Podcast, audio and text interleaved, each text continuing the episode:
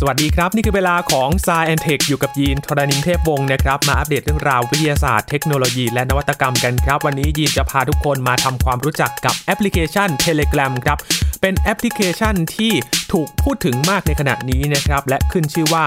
เป็นแอปที่มีความปลอดภัยที่สุดแอปหนึ่งเลยครับ และไปติดตามเรื่องราวของดาวเทียมนะครับ เครื่องมือทางเทคโนโลยีสำรวจสภาพภูมิอากาศที่มาช่วยจัดการน้ำท่วมที่เกิดขึ้นในภาวะต่างๆ ครับ และปิดท้ายด้วยเรื่องราวของโควิด -19 ครับ ที่เป็นปัจจัย กระตุ้นให้เกิดเทคโนโลยีวัดอุณหภูมิร่างกาย มีการใช้กันอย่างแพร่หลายมากขึ้น ทั้งหมดนี้ติดตามได้ใน Science Tech วันนี้ครับ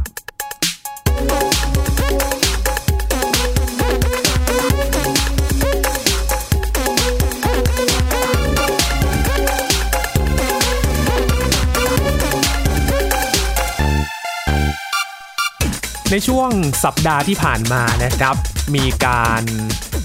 ชุมนุมทางการเมืองเกิดขึ้นนะครับ แล้วก็มีการเผยแพร่ข่าวสารทางช่องทางต่างๆ มากมาย ไม่ว่าจะเป็นทาง Facebook Twitter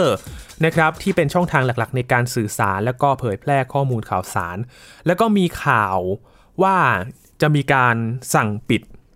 เพจที่ใช้ในการประชาสัมพันธ์ให้ข้อมูลข่าวสารเกี่ยวกับการชุมนุมเกิดขึ้นนะครับ ทีนี้พอมีกระแสข่าวเกิดขึ้น ก็เลยมีการประชาสัมพันธ์ให้ย้ายไปติดตามข่าวสารที่แอปพลิเคชันที่ชื่อว่า Telegram ขึ้นมาครับ แล้วก็มีสมาชิกเนี่ยย้ายไปติดตามในแอปพลิเคชันนี้ หลักแสนคนภายในเวลาอันรวดเร็วนะครับ เพื่อที่จะติดตามข่าวสารเกี่ยวกับการชุมนุมทางการเมืองที่เกิดขึ้นในขณะนี้ของกลุ่มเยาวชนปลดแอกนะครับที่มีการ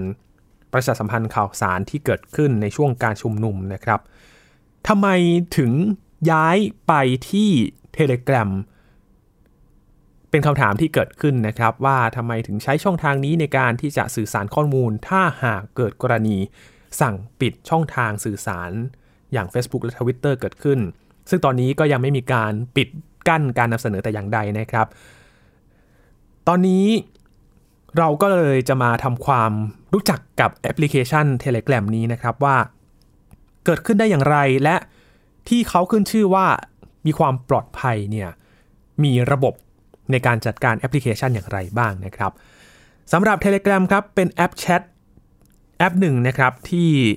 เอาไว้สื่อสารสำหรับ บุคคลกลุ่มต่างๆ ก็เช่นเดียวกับแอปพลิเคชัน Line ที่เราใช้กันในประเทศไทยนะครับ หรือว่าจะเป็น Facebook Messenger WhatsApp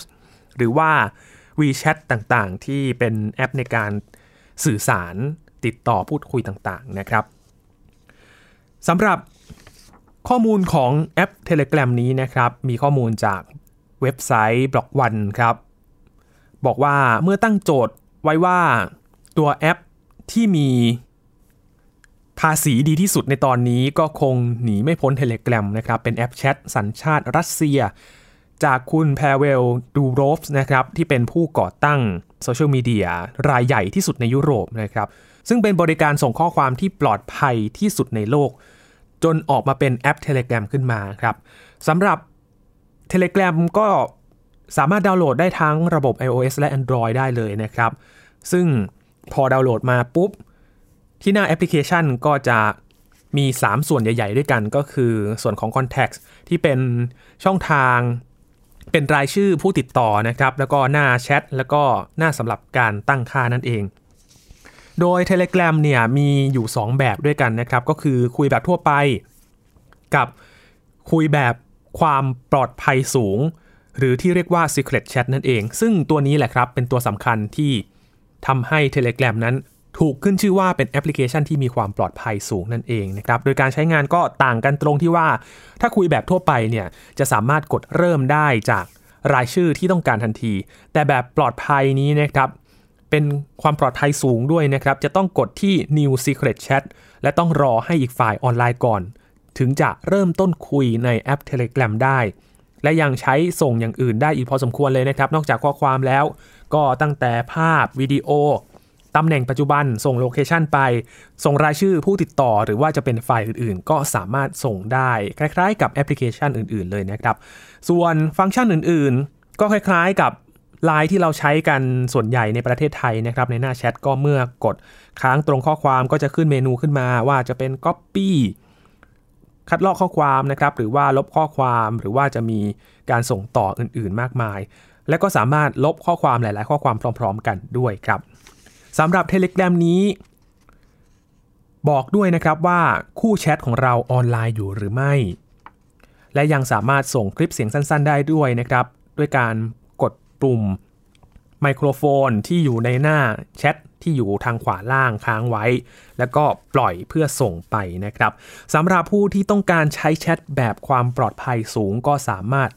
เลือกได้จากหน้ารายชื่อผู้ติดต่อ แล้วก็ เลือก New Secure Chat นะครับ โดยแชทแบบนี้ก็จะมีรูปแม่กุญแจล็อก แล้วก็มีสีเขียวด้วยนะครับ ส่วนการแชทที่มีความปลอดภัยสูงนั้นก็เหมือนกับแชทปกติทุกประการเลยนะครับ ฟังก์ชันต่างๆ ก็จะต่างกันตรงที่ว่าจะไม่สามารถส่งต่อข้อความแชทไปยังคนอื่นได้นะครับ จะ forward ไม่ได้ ก็สามารถตั้งเวลาทำลายข้อความที่พิมพ์ไปได้ด้วยครับ แล้วก็เป็นการ เริ่มนับเวลาหลังจากที่ปลายทางเห็นข้อความนะครับ ถ้าเห็นแล้วก็จับเวลาถ้าหมดเวลาแล้วก็จะทำลายตัวเองทันที แล้วก็ผูกติดกับเครื่องที่เริ่มคุยรวมถึงการเข้ารหัสตลอดการใช้งานตั้งแต่เครื่องผู้ส่ง ไปจนถึงเครื่องผู้รับนะครับ ถือว่ามีมาตรการเรื่องของความปลอดภัยสูงมาก ๆ เลยครับ และจุดที่ต่างออกมาก็คือ สามารถบอกได้ว่ามีคนออนไลน์ในขณะนั้นกี่คน มีใครกำลังพิมพ์ข้อความอยู่บ้าง แต่ก็ไม่ได้บอกว่ามีใครอ่านข้อความนี้ไปแล้วบ้างนะครับ ก็จะแสดงรวมๆเท่านั้น แล้วก็มีบอทมีจุดประสงค์คล้ายๆ กับโน้ตของ Line เลยนะครับที่เป็นการฝากข้อความบทความไว้ยาวๆนั่นเองนะครับ ถ้าไปดูตามรีวิวในหลายๆ เว็บด้านไอทีนะครับ ก็มีการรีวิว ในแอปพลิเคชันนี้สำหรับ Telegram นะครับคุณผู้ฟังเป็นกลุ่มแชทที่มีความปลอดภัย มีเก็บไฟล์ เก็บเอกสาร มีแชทส่วนตัวตั้งกลุ่มแชทได้วิดีโอคอลได้ แล้วก็เคลมว่าไม่มีโฆษณารบกวนด้วย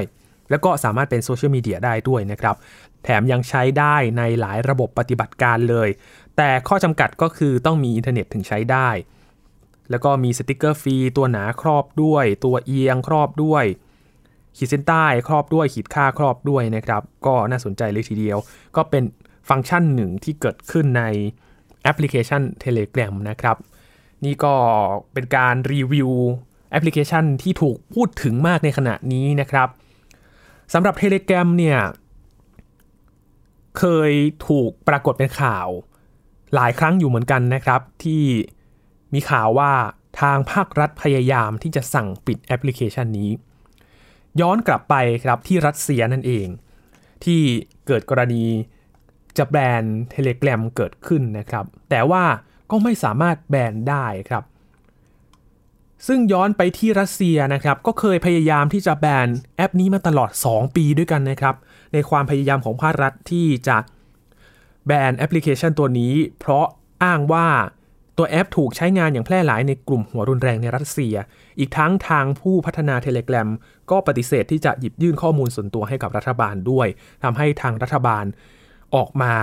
ประกาศว่าจำเป็นต้องแบนแอปพลิเคชันนี้อย่างหลีกเลี่ยงไม่ได้ แต่ว่าระยะ 2 ปีที่ผ่านมากับความพยายามของภาครัฐของรัสเซียนะครับ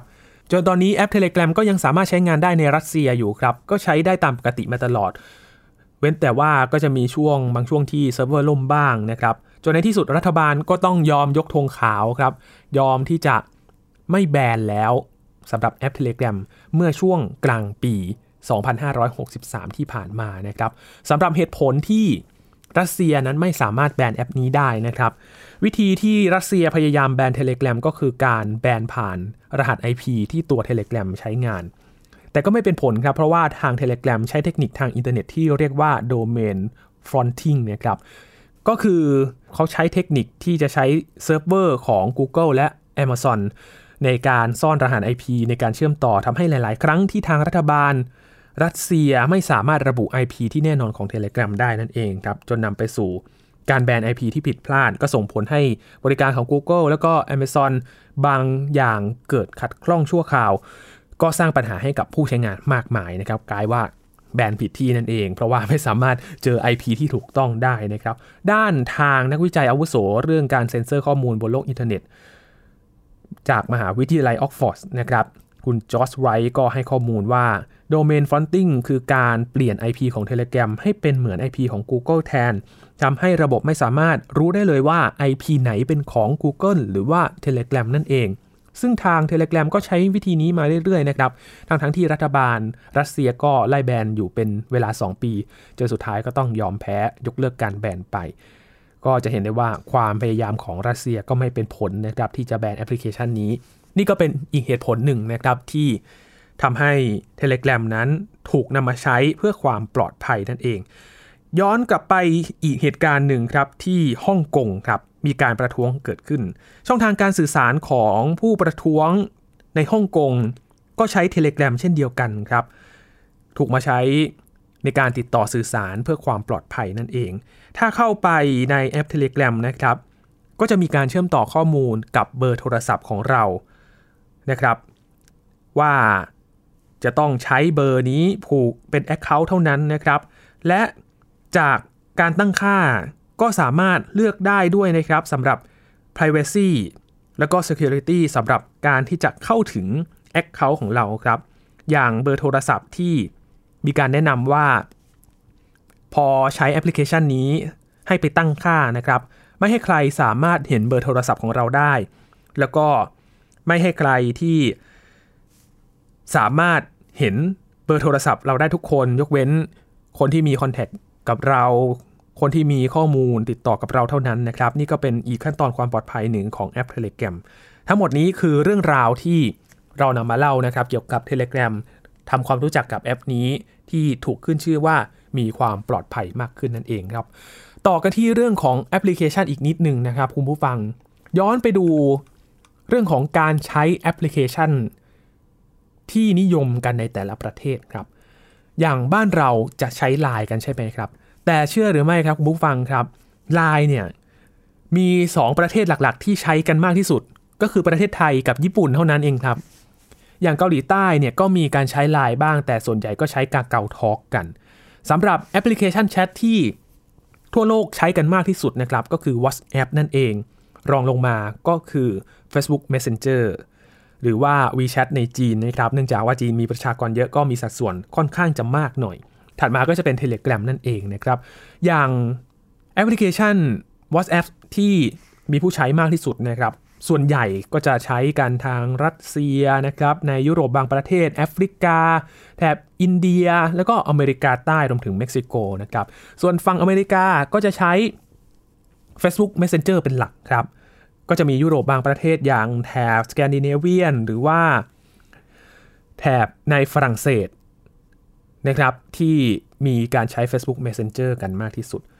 นี่แหละครับคือสัดส่วนของการใช้แอปพลิเคชันแชทที่เกิดขึ้นในทั่วโลกขณะนี้ จะเห็นได้ว่าเราก็เป็นกลุ่มคนส่วนน้อยเหมือนกันนะครับ ที่ใช้ Line ที่เป็นแอปพลิเคชันที่ไม่ได้แพร่หลายทั่วโลกสักเท่าไหร่ก็มีเพียงไม่กี่ประเทศเท่านั้นที่ใช้ Line นั่นเองนะครับนี่ก็เป็นข้อมูลที่มาเสริมกันเกี่ยวกับเรื่องของแอปพลิเคชันแชทกับ Telegram ที่ถูกพูดถึงมากขึ้นในขณะนี้ครับ ต่อกันที่เรื่องของเทคโนโลยีกันอีกเรื่องหนึ่งนะครับ จะพาคุณผู้ฟังไปติดตามเรื่องราวของเทคโนโลยีดาวเทียมครับ ถือว่าเป็นอีกเครื่องมือหนึ่งนะครับที่นำมาใช้สำรวจสภาพภูมิอากาศ และก็ภูมิประเทศ เพื่อนำไปวิเคราะห์ข้อมูลด้านภัยพิบัติครับ ไม่ว่าจะเป็นภัยแล้ง ไฟป่า หรือว่าในช่วงนี้ที่มีจังหวัดที่ประสบภัยน้ำท่วมเกิดขึ้นนะครับ เราก็มักจะใช้ข้อมูลจากดาวเทียมมาช่วยประเมินสถานการณ์ครับ อย่างในไทยปัจจุบันมีดาวเทียมไทยโชดนะครับ ซึ่งเป็นดาวเทียมสำรวจทรัพยากรดวงแรกของประเทศไทย และก็ดาวเทียมระบบอื่นที่ทางจิสดาไทยนั้น รับสัญญาณเพื่อใช้บันทึกข้อมูล สภาพน้ำท่วมต่างช่วงเวลาต่างรายละเอียดภาพกันนะครับ อย่างเช่น Cosmo SkyMet ของอิตาลี4ดวงด้วยกันครับถ่ายวันละประมาณ 2 รอบเช้ากับเย็น แล้วก็มีดาวเทียม Sentinel ที่มี 2 ดวงนะครับถ่ายทุก 15 วัน 1 ดวง แล้วก็อีก 1 ดวงถ่ายทุก 5-7 วัน นี่ก็เป็นของ NASA นะครับที่มีคุณสมบัติในการถ่ายภาพทะลุเมฆหมอกนั่นเอง ซึ่งขณะที่เกิดน้ำท่วมครับในแต่ละพื้นที่หน่วยงานที่ดูแลเรื่องของเทคโนโลยีด้านนี้โดยตรงอย่างจิสตาก็จะดำเนินการวางแผน จะสั่งถ่ายภาพไปยังหน่วยงานต่างประเทศนะครับ ถ้าเป็นต่างประเทศก็จะมีระบบสั่งถ่ายภาพประมวลผล ส่งข้อมูลด้วยการใช้โปรแกรม แล้วก็วางแผนรับสัญญาณ ข้อมูลจากดาวเทียมครับ และรับสัญญาณข้อมูลดาวเทียม เพื่อแปลตีความพื้นที่น้ำท่วมขังในพื้นที่นั้นๆ เราจะเห็นได้ว่าช่วงน้ำท่วมเราก็จะมีภาพถ่ายดาวเทียมพื้นที่น้ำท่วมซ้ำซากพื้นที่ที่น้ำท่วมขังอยู่ในขณะนี้นะครับข้อมูลมาจากดาวเทียมทั้งนั้นเลยครับ สมมติว่าเมื่อ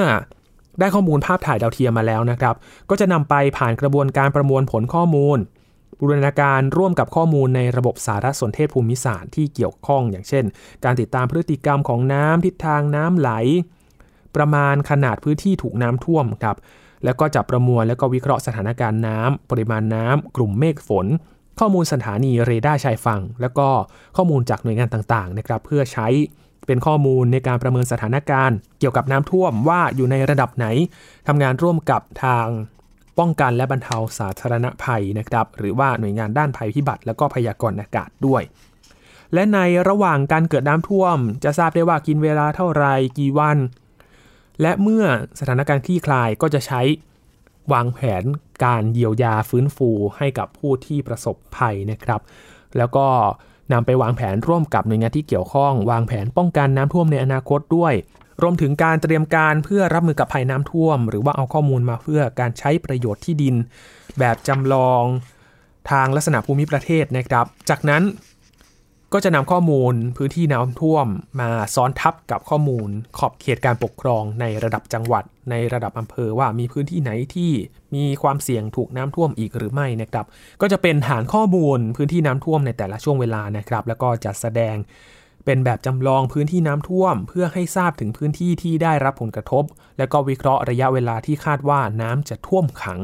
โดยแบ่งเป็นพื้นที่น้ำท่วมขัง 1-7 วัน แล้วก็มากกว่า 7 วันว่ามีพื้นที่ไหนบ้างสำหรับการใช้ประมาณการความเสียหายที่เกิดขึ้นในแต่ละพื้นที่ครับ และเมื่อบูรณาการข้อมูลต่างๆ เหล่านี้เสร็จสิ้นแล้วนะครับ ก็จะเข้าสู่ขั้นตอนการวิเคราะห์ด้านสังคม และกายภาพของพื้นที่ ก็ทำให้ทราบจำนวนประชากรและก็ครัวเรือนที่ประสบภัยน้ำท่วม จากนั้นครับทางจิสดาก็จะดำเนินการจัดทำรายงานสถานการณ์น้ำท่วม เพื่อใช้เป็นข้อมูลสนับสนุนในการตัดสินใจของภาครัฐในหน่วยงานที่เกี่ยวข้อง เพื่อนำไปสู่การวางแผนให้ความช่วยเหลือต่อไปนั่นเองครับ อย่างพายุโนอึลที่เกิดขึ้นที่ผ่านมานะครับ ก็ได้ใช้ข้อมูลของกลุ่มดาวเทียม COSMO-SkyMed ซึ่งเป็นกลุ่มระบบดาวเทียมที่ประกอบด้วยดาวเทียม 4 ดวงด้วยกัน 1 2 3 4 เลยนะครับ ที่ติดตั้งระบบเซ็นเซอร์เรดาร์ทำให้สามารถรับส่งหรือว่ารับสัญญาณได้เป็นอย่างดี และด้วยระบบของกลุ่มดาวเทียมที่มีถึง 4 ดวงครับ ก็ทำให้บันทึกภาพในวันเดียวกันได้บ่อยครั้งขึ้นในทุกสภาวะอากาศเลยนะครับ จึงเหมาะกับการนำมาใช้เพื่อเฝ้าระวังติดตามสถานการณ์ และประเมินพื้นที่ได้รับผลกระทบอันเนื่องมาจากสภาวะอากาศได้เป็นอย่างดี อย่างเรื่องของแนวพรมแดนธรรมชาติไทยเมียนมานะครับที่สถานที่ที่อ้างอิงจากแผนที่ภูมิประเทศมาตราส่วน 1 ต่อ 50,000 โดยกรมแผนที่ทหาร แผนที่ภาพถ่ายดาวเทียมระหว่างนี้ก็แสดงไว้โดยประมาณเท่านั้นครับ ห้ามนำไปใช้ในการพิสูจน์สิทธิทางกฎหมาย เริ่มตั้งแต่เชียงราย เชียงใหม่เรื่อยไปถึงภาคใต้ที่จังหวัดระนองนะครับ มีความยาวรวมทั้งสิ้น2,000 400 กิโลเมตร ประมาณ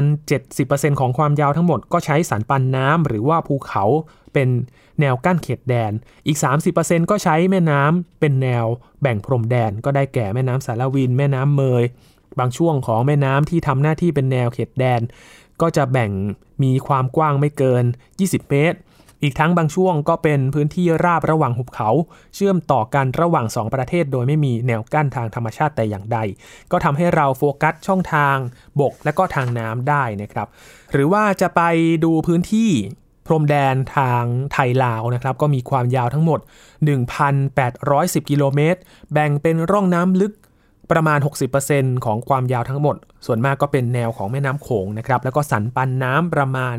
40% พรมแดนไทยกัมพูชามีความยาวทั้งหมด 798 กิโลเมตร แบ่งเป็นสันปันน้ำประมาณ 70%และลำน้ำต่างๆ ประมาณ 30%ของความยาวทั้งหมด ส่วนภาคใต้ก็จะมีพรมแดนไทยมาเลเซียที่มีความยาวทั้งสิ้น 647 กิโลเมตร ก็แบ่งเป็นสันปันน้ำประมาณ 85%และร่องน้ำลึกประมาณ 15%ของความยาวทั้งหมดนะครับนอกจากนี้ดาวเทียมยังดูได้หลายเหตุการณ์นะครับ อย่างปี 2556 ดูน้ำมันดิบ รั่วไหลกลางอ่าวไทยบริเวณอ่าวพร้าว แล้วก็ตอนเหนือของเกาะเสม็ดก็ใช้ดาวเทียมในการวิเคราะห์พื้นที่ การกระจายตัวของน้ำมันที่รั่วไหลได้เช่นเดียวกันนะครับ หรือว่าจะใช้ดาวเทียมในการสแกนดูฮอตสปอตหรือว่าจุดความร้อนแนวโน้มที่จะเกิดไฟป่าและหมอกควันเกิดขึ้นนะครับ ในช่วงปลายปีนี้ก็จับตาดูกันให้ดีๆนะครับสำหรับ เรื่องของฝุ่นควันที่จะเกิดขึ้นในกรุงเทพมหานคร แล้วก็ถัดไปอีกไม่นาน พื้นที่ภาคเหนือก็จะมีฝุ่นควันเกิดขึ้นเช่นเดียวกันนะครับ การใช้ดาวเทียมมาวิเคราะห์ก็สามารถวิเคราะห์จุดความร้อน เพื่อที่จะหาจุดที่เกิดไฟป่าเพื่อที่จะได้ดับได้อย่างทันท่วงทีนั่นเองนะครับ จะเห็นได้ว่าเทคโนโลยีดาวเทียมนี้มีประโยชน์หลากหลายกันเลยทีเดียวครับ ปิดท้ายวันนี้ครับพาคุณผู้ฟังไปติดตามเรื่องราวของเทคโนโลยีกันอย่างเต็มอิ่มเลยนะครับ วันนี้ในช่วงโควิด -19 ครับ เราจะเห็นได้ว่า เป็นตัวกระตุ้นทำให้การพัฒนาด้านวิทยาศาสตร์และเทคโนโลยีนั้นก้าวหน้าไปอย่างรวดเร็ว เพื่อที่จะให้เรานั้นอยู่รอดให้ได้ผ่านพ้นวิกฤตโควิด -19 ให้ได้นะครับ ใน s c i e n Tech เราก็เคยเล่าให้ฟังในหลายเรื่องราวเช่นเดียวกัน เช่นเดียวกับเรื่องนี้ครับ การพัฒนา เทคโนโลยีวัดอุณหภูมิร่างกายครับ กลายเป็นว่าโควิด -19 ก็กระตุ้นให้มีความต้องการที่จะใช้เทคโนโลยีนี้กันมากขึ้นเช่นเดียวกัน เพราะว่าอย่างที่เราเดินทางไปในอาคารสถานที่ต่างๆนะครับ ตอนนี้จะต้องมีการสแกนอุณหภูมิร่างกายก่อนที่จะเข้า ถ้าหากว่าเกินเกณฑ์ก็จะไม่สามารถเข้าได้ มีความเสี่ยงที่จะมีไข้ เพราะว่าเป็นอาการหนึ่งที่เสี่ยงต่อการ เป็นโควิด -19 นั่นเองนะครับ ซึ่งด้วยเหตุดีเองครับ ก็ทำให้ภาคธุรกิจต่างๆ ที่เปิดให้บริการอาคารสถานที่ต่างๆ นั้น ต่างมองหากล้องถ่ายภาพความร้อนกันมากขึ้น ที่จะสามารถจับอุณหภูมิของร่างกายผู้คนที่เข้ามาภายในตัวอาคาร เพื่อป้องกันการแพร่กระจายของโควิด -19 ที่เกิดขึ้นจากโคโรนาไวรัสนั่นเองครับ โดยผู้เชี่ยวชาญกล่าวว่า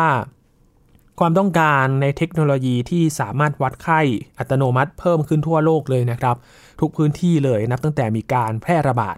แต่ก็ยังมีข้อกังวลเกี่ยวกับความเป็นส่วนตัว ความปลอดภัยและปัญหาอื่น ๆ ในที่ทำงานด้วยครับ อย่างศาสตราจารย์บัสคา เป็นศาสตราจารย์ด้านวิศวกรรมไฟฟ้า และคอมพิวเตอร์จาก University of Southern California นะครับ กล่าวว่าบริษัทต่างๆ จะต้องคำนึงถึงข้อเท็จจริงที่ว่า การรวบรวมข้อมูลโดยเฉพาะข้อมูลเกี่ยวกับบุคคลนั้น ถูกมองว่าเป็นเรื่องของความรับผิดชอบมากขึ้น ยกตัวอย่างเช่น หากข้อมูลนั้นถูกขโมยหรือถูกนำไปใช้ในทางที่ผิด อาจมีผลตามมามากมายสำหรับองค์กรต่างๆ ที่เกี่ยวข้องครับ ร้านค้าสำนักงานแพทย์ แล้วก็ร้านเสริมสวยหลายแห่ง ก็ใช้เครื่องวัดอุณหภูมิแบบพกพา แต่อุปกรณ์เหล่านั้นไม่สามารถ ใช้กับสถานที่ขนาดใหญ่ที่มีผู้คนจำนวนมากได้นะครับ อย่างเช่น สนามกีฬา และก็สนามบินครับ ที่มีผู้คนเข้าออกตลอดเวลา ถ้าเราจะมาติดติดกันทีละคนก็โหต่อแถวกันยาวพอสมควรเลยนะครับ ข้อมูลจากสำนักงานคณะกรรมการอาหารและยาของสหรัฐ หรือว่า FDA ครับระบุว่าทางออกอย่างหนึ่งก็คือการใช้กล้องตรวจจับความร้อนหรือว่าเซ็นเซอร์ ติดไว้ที่ทางเข้าอาคาร ซึ่งเมื่อใช้อย่างถูกต้องระบบเหล่านี้ก็จะวัดอุณหภูมิของแต่ละคนได้อย่างแม่นยำก่อนที่จะเกิดการระบาดใหญ่ทางบริษัท ในประเทศอังกฤษนะครับ ก็ได้จัดส่งอุปกรณ์ตรวจวัดอุณหภูมิร่างกาย ประมาณเดือนละ 10 เครื่องนะครับ ซึ่งอุปกรณ์นี้มีชื่อว่า f e b IR Scan Fever ครับ แต่เมื่อเกิดการระบาดอย่างหนักปริมาณความต้องการของกล้องถ่ายภาพความร้อนดังกล่าวก็พุ่งสูงขึ้นอย่างมากเลยครับ ขณะนี้บริษัทดังกล่าวต้องจัดส่งอุปกรณ์มากถึงวันละ 100 เครื่องไปทั่วโลกนะครับโดยบริษัทได้พัฒนาฮาร์ดแวร์และซอฟต์แวร์สำหรับเครื่องสแกนนี้ซึ่งเป็นกล้องอินฟราเรดที่วัดความร้อนของร่างกาย โดยตรวจจับอุณหภูมิรอบๆ ท่อน้ำตาของดวงตา เพื่อให้ได้ความสัมพันธ์ที่ดีที่สุดกับอุณหภูมิของร่างกาย ด้านคุณคริสเบนเทอร์ รองประธานฝ่าย พัฒนาธุรกิจระดับโลก บริษัท F LIR ในสหรัฐ ก็กล่าวว่ากล้องอินฟราเรดของทางบริษัทก็จะตรวจหาคนที่มีอุณหภูมิผิวหนังสูงกว่า 10 คน สุดท้ายที่ถูกตรวจ เพื่ออธิบายถึงการเปลี่ยนแปลงของสิ่งแวดล้อมตลอดทั้งวันนะครับ อย่างไรก็ตามก็ยังมีข้อจำกัดอยู่ครับสำหรับเทคโนโลยีความร้อนเหล่านี้ ตามที่ FDA ระบุไว้ก็คือผู้ที่ติดเชื้อโควิด -19 สามารถแพร่เชื้อได้โดยไม่ต้องมีไข้ แล้วก็อาการไข้ก็เป็นเพียงอาการหนึ่งของโควิด -19 เท่านั้นครับแม้ว่าบริษัทต่างๆ จะบอกว่าเทคโนโลยีของพวกเขาสามารถวัดอุณหภูมิของผู้คนได้ครั้งละหลายคน แต่ FDA ก็ไม่แนะนำให้ทำเช่นนั้นครับ เนื่องจากระบบประเภทนี้ ไม่ได้แสดงความแม่นยำเมื่อใช้วัดอุณหภูมิของคนหลายคนในเวลาเดียวกันได้นะครับ ถ้าเอาจริงๆก็ก็ต้องเข้าไปทีละคนอยู่ดีนะครับ แม้ว่าจะมีความรวดเร็วกว่าเครื่องยิงสแกนก็ตาม ทั้งนี้แนวทางของ FDA ก็แนะนำให้ตรวจวัดไข้ทีละคนตามระยะห่างที่กำหนดครับ และบริษัทต่างๆ ควรติดตั้งอุปกรณ์วัดไข้หลายชิ้น เช่นการติดกล้องอินฟราเรดไว้ตรงทางเข้า เพื่อให้ผู้คนจำนวนมากสามารถเดินผ่านประตูได้เร็วขึ้น ศูนย์วิจัย University of California วิทยาเขตเบิร์กลีย์ก็กล่าวว่าในขณะที่เครื่องสแกนความร้อนที่ทางเข้าอาคารสามารถปกป้องพนักงานที่อยู่ข้างในได้ โดยการกันคนที่เป็นไข้ไม่ให้เข้าตัวอาคาร แต่เทคโนโลยีนี้ก็ทำให้เกิดปัญหาในที่ทำงานตามมานะครับ ก็คือนายจ้างห้ามพนักงานไม่ให้เข้าบริษัท เพราะว่ามีไข้ ก็ควรจะให้พนักงานลาป่วยแบบได้รับค่าจ้างเพื่อป้องกัน ไม่ให้คนนอกพยายามแอบอ้างเข้าไปทำงาน ในเวลาที่พวกเขาอาจจะติดเชื้อไปแล้ว นอกจากนี้นักเทคโนโลยีก็ยังเตือนด้วยนะครับว่า ควรมีการตรวจสอบอย่างละเอียด เกี่ยวกับความเป็นส่วนตัวทุกครั้ง ที่มีการรวบรวมข้อมูลเกี่ยวกับผู้คนหรือพฤติกรรมของพวกเขาด้วยนะครับ นี่ก็เป็นข้อสังเกตจากทางฝั่งของสหรัฐอเมริกานะครับ เกี่ยวกับเทคโนโลยีในการตรวจวัดอุณหภูมิ ร่างกายที่เกิดขึ้นในช่วงวิกฤตโควิด -19 นี้นะครับ ที่ตัวเลขผู้ติดเชื้อทะลุ 41 ล้านคนแล้วนะครับ ผู้ติดเชื้อสะสมในขณะนี้ ก็ยังคงพุ่งสูงไปเรื่อยๆ ยังไม่มีแนวโน้มที่จะหยุดนะครับ ความหวังตอนนี้ก็ยังอยู่ที่วัคซีนอยู่ที่ดูเหมือนว่าน่าจะใช้เวลาประมาณปีหนึ่งนะครับที่จะสามารถใช้ได้อย่างมีประสิทธิภาพนะครับ ความหวังตอนนี้ก็คือว่าลดการแพร่เชื้อแล้วก็รอเวลาที่วัคซีนจะได้ใช้กัน คาดการว่าในช่วงปีหน้าก็จะได้ใช้กันแล้วนะครับ เพราะฉะนั้นดูแลสุขภาพกันด้วยนะครับ ทั้งหมดนี้คือเรื่องราวของ Science ในวันนี้ครับ กับข่าวสารวิทยาศาสตร์เทคโนโลยีและนวัตกรรมที่นำมาฝากกัน คุณผู้ฟังติดตามรายการก็ได้ที่ www.thaipbspodcast.com นะครับรวมถึงพอดแคสต์ช่องทางต่างๆ ที่คุณกำลังรับฟังอยู่ครับ อัปเดตเรื่องราววิทยาศาสตร์เทคโนโลยี และนวัตกรรมกับเราได้ที่นี่ทุกที่ทุกเวลาเลยนะครับ ช่วงนี้ยีนทรณินเทพวงศ์ขอบพระคุณสำหรับการติดตามรับฟังครับ ลาไปก่อนนะครับ สวัสดีครับ